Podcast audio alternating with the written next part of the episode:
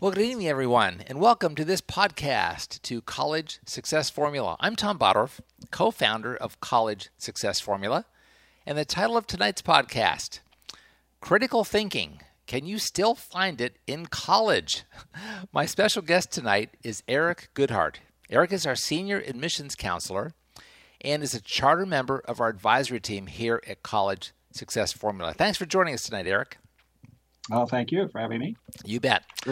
Well, Eric, let's start off with the basics. You know, there's a lot of ideas out there regarding what critical thinking even is. How do you define critical thinking? Well, critical thinking, I, I tell students um, to be a good critical thinker, it's to learn how to ask questions, when and how to ask questions, and, and listen to the answers. Critical thinking, a person who thinks critically can ask appropriate questions, uh, you know, gather relevant information uh-huh. efficiently and creatively, uh, sort through the information, reason logically from the information they get, and come to reliable and trustworthy conclusions about about the topic. Um, one of the uh, criticisms that have been pointed out in high school education uh, classes uh, is that t- students are taught, you know, what to think, uh-huh. not how to think, and so critical thinking goes beyond, you know, what to think, but how. How to think. How I to see. think. Now, I, am hearing quite a bit these days, you know, about colleges and even high schools, for that matter, claiming to teach critical thinking. What do you think they mean? Is their definition the same as what you just defined?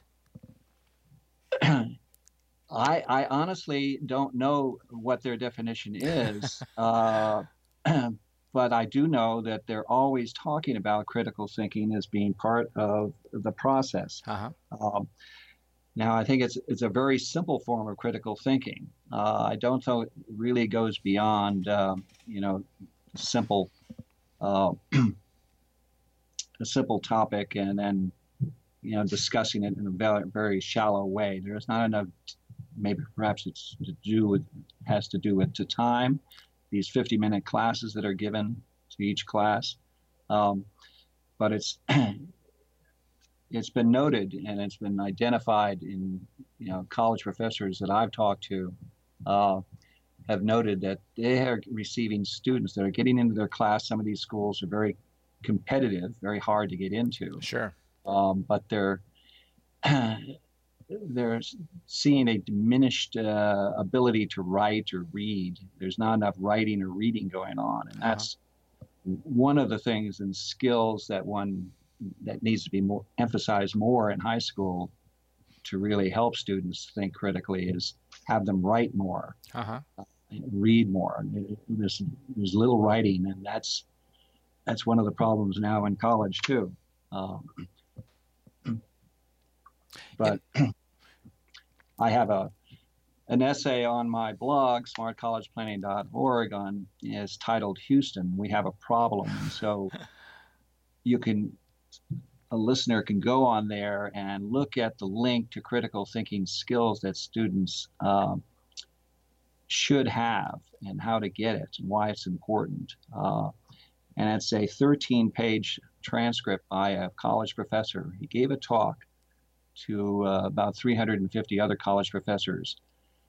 On the topic of critical thinking and how important it was because colleges freshman class sophomore classes they're getting their students in their classes that really haven't learned how to think critically. And so it's the professors hmm. um, now part of the professor's responsibility is to teach them how to think critically but we've come into an era where they're not, you know, the professors themselves are, are so young, they've gone through an educational system where they haven't really learned. Uh, they know their topic, they know how to perhaps teach their topic, but in terms of, you know, instilling certain critical thinking skills, it's just they don't, they're not trained in it in the first place. Sure.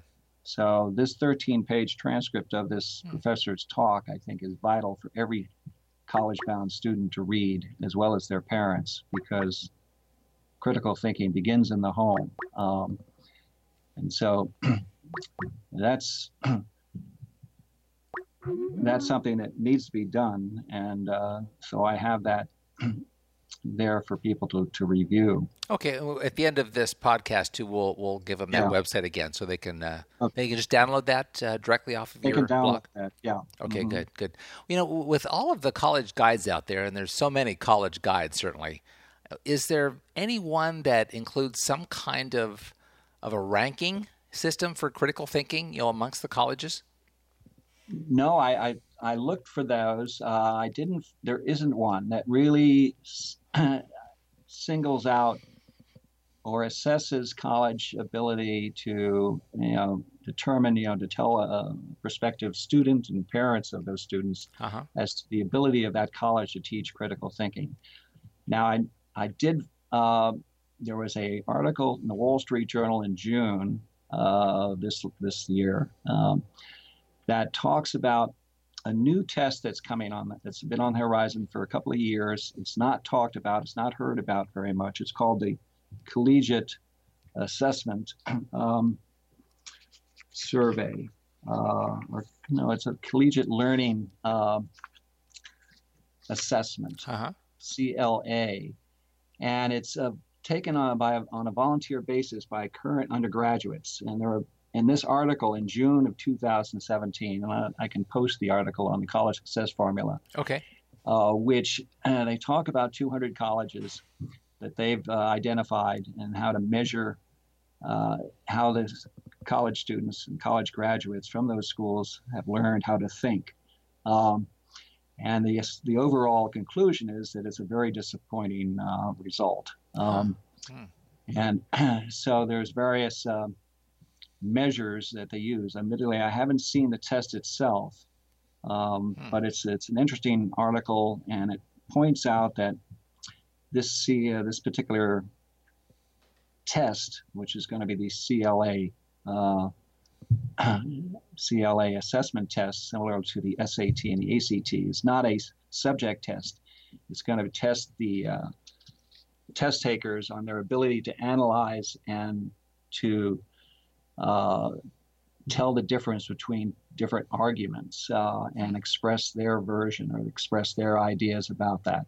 Um, so it's not a, you know, it's not the kind of test that most students are used to yeah. to doing. Interesting. But it's probably it's it's uh, Wall Street Journal believes that many future employers are going to be looking at the results of this kind this particular test as a, a measure of whether that person applying for the job has the ability to think critically um, for the job that they uh, that they have open. I see. Uh, so that's so that's the only thing. Um, you know, the CLA uh-huh. uh, is the only measurement that I've seen from a data collection standpoint that measures the ability of particular colleges and what the outcome of college graduates are in terms of ability to think critically. Okay. But it isn't at this point. It's not a required test, so I see. Not every college that the parents will be looking at will they'll be able to see the results of that. Right now, what about uh, college majors? Is there a particular major or set of college majors, or I think you call them academic concentrations, yeah. know, where, where learning how to think critically is especially important, and really learning about the the subject those those would be the majors that require more reading, more uh, more writing. Creative writing itself is an excellent, um, you know, uh-huh. major. Uh, English is an excellent uh, major to, to learn how to think critically. Philosophy is another one. And, uh, you know, people chuckle when I mention philosophy as an important academic concentration, but that the study of philosophy more than most any other study is really lends itself to analyzing and to reading and to think read other people's ideas uh, going back to plato socrates all the way up you know to, to the modern day and just reading literature uh, because again students are not reading enough uh, they're not writing but when you're when you're required to write and to read um, you know, good readers are easier, have an easier time in writing. Um, and when you're writing something, teachers will say it's a, it requires thinking about the subject, researching the subject, you Uh-huh. know, putting together those ideas on paper in a in a in a fashion that makes sense and doesn't jumble around. One of the things that need to be watched though when you're you know require, requiring writing is that with the advent of the internet and all the uh, the information online that students will look at something and say oh i'm going to copy and paste this and copy and paste that you know so it's not it's not their writing you know Sure. and so that and another thing you know to evaluate uh, uh, the college's ability to you know whether or not a college puts a lot of emphasis on critical uh, thinking uh, is not always easy to, to determine but i found that one of the quickest ways to identify colleges that place an emphasis on critical thinking is um, type in on the search engine critical thinking and see how what comes up. Uh, if it just comes up with information that takes you outside of the school, which many of them do, uh, then that doesn't uh, bode well. Um, there, there are colleges like uh, the Great Books colleges. That's Uh-huh. one of my favorites, the St. John's College in New Mexico and Annapolis. Um, they have summer programs, uh, summer camps for high school students, specifically on how to learn how to think critically. Um, and these are seminar type courses. So, uh, and obviously, undergraduates at those schools are high critical thinkers when by the time they graduate. Um, so there aren't that many schools that emphasize reading uh, or writing, but St. John's uh, is one are, is one of those schools. When you mentioned the search engine, are you talking about uh, the, the website of a particular college that a student is researching to go into their search engine on their website? Yeah, Okay. and, And, then, it's like any Google search, but Right. you know, you put in your phrase and your word, and you get the you know, the uh, the pertinent uh, uh, you know the related subject matter, whatever you type in. right. Once you're in the website of the college. Yeah, Yeah. Now, now for students who would like to identify colleges that, that do you know a bit more than just pay lip service to this you know critical thinking concept, is there any way you can direct them to to find some colleges to identify those schools? Uh, well, that's first of all, you get the uh, you go through the process of identifying the student's basic, uh, you know, academic Right. profile, and Right. personality, their learning style, and their academic concentration. Once you have that list of 15 colleges initially, Uh-huh. then you just go and uh, research it. We we talked about the AAA method, and I and I'm going to probably adjust that AAA method to, to make sure that students do uh, type in critical thinking into the in the college search engine. And one at a time, just go through each college that you've identified, and then one at a time do the search for critical thinking on their websites. Right. I see. Now, one of the challenges, though, uh, we all have uh, biases, um, and we sometimes think we're thinking critically, uh, but are we really? You know, if we come up, we meet someone who has a different idea, or we have a professor, a high school teacher who is teaching something that doesn't sound right, uh, a student at home, based on his or her upbringing, uh, has has received certain information and opinions from their parents. So when we hear something contrary uh, to from a teacher, um, we we may object or question it and say, well, that question, that teacher or professor doesn't know what they're talking about. But rather than make that immediate conclusion, take that immediate stance, uh, this is where the next step would be to think about what that other person is saying. What, where did they get their information from? Where did, you know? And uh, again, it goes back to researching on the internet. Uh, there's a lot of good information on the internet. And there's a lot of misinformation, but how do you distinguish between that? Well, that's where learning how to think critically comes in, and and going back into the source, uh, going as far as Right. you can, find out how this information that you're being taught uh, this uh, is where did it come from? Um, we're all very vulnerable, vulnerable to ideas or facts based on our own belief systems, and I, as we get older, if we continue to have an open mind and, and, and ask questions, I think we become more aware of why other people are thinking certain uh, certain things that seem to be contrary to the facts. Sure. Um, so we it's uh, we live one of the as I started to, to say there I've found in recent years in the last 20 or so years I've found that there are colleges that become more characteristic of maybe putting a label on them as liberal and then some as more conservative and so forth. Right. This, this labeling, I believe, is just a, a way to uh, separate us, um, and that we all need to understand, you know, that there are other ways of looking at things, and we start thinking and asking questions. And I say to students, particularly the undergraduates, in the survey that I I send out to the undergraduates that we work with, uh, I try to get feedback from them as to what how they've assessed the uh, the attitude of the professors, and is there any particular course that they're taking with, that welcomes students' questions, even if it's contrary uh, to the belief of the professor. Uh-huh. And we, you know, it's sometimes you find that professors will discourage uh, ideas that are contrary to what he or she is teaching and may reflect in in a lower grade. Um, and it may so that's that's that's not good.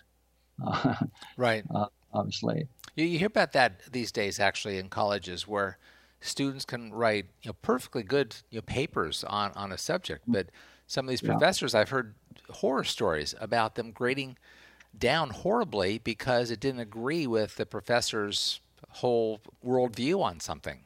Mm-hmm.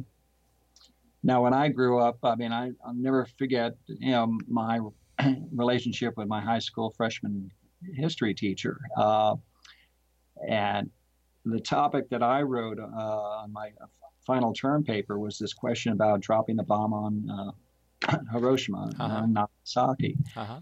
And my thesis was that it was not necessary; it did not need to happen. Uh, and was con- immediately it was contrary to his view. Right. Uh, now, admittedly, I got this knowledge from my father, who was in uh, Tokyo, uh-huh. Uh, in, in, Japan, two months after the bombing, to do an, a medical analysis of the uh, the people, the Japanese people. Uh, and he saw from his experience and his firsthand view of this and understanding what led up to it that it was not necessary. Uh, so that I took that bias. I took, you know, which I I didn't. Sure. I thought was true, and I still think it's true, but it was.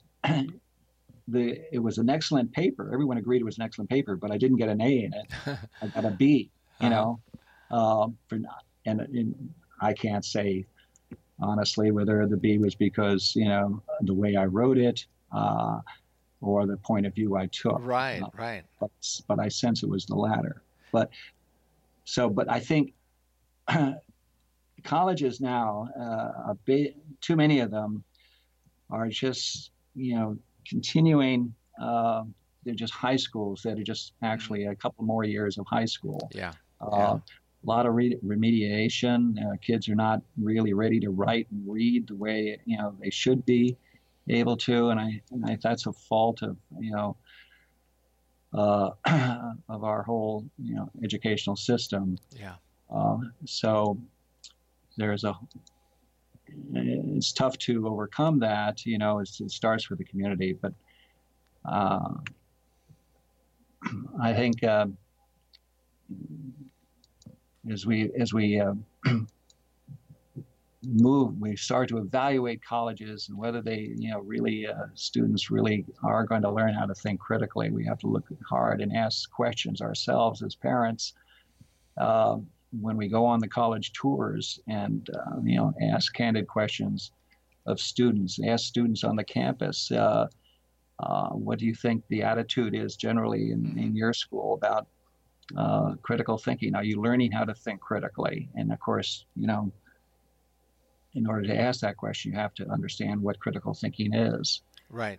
And, and uh, one of the, um, um, I think, um,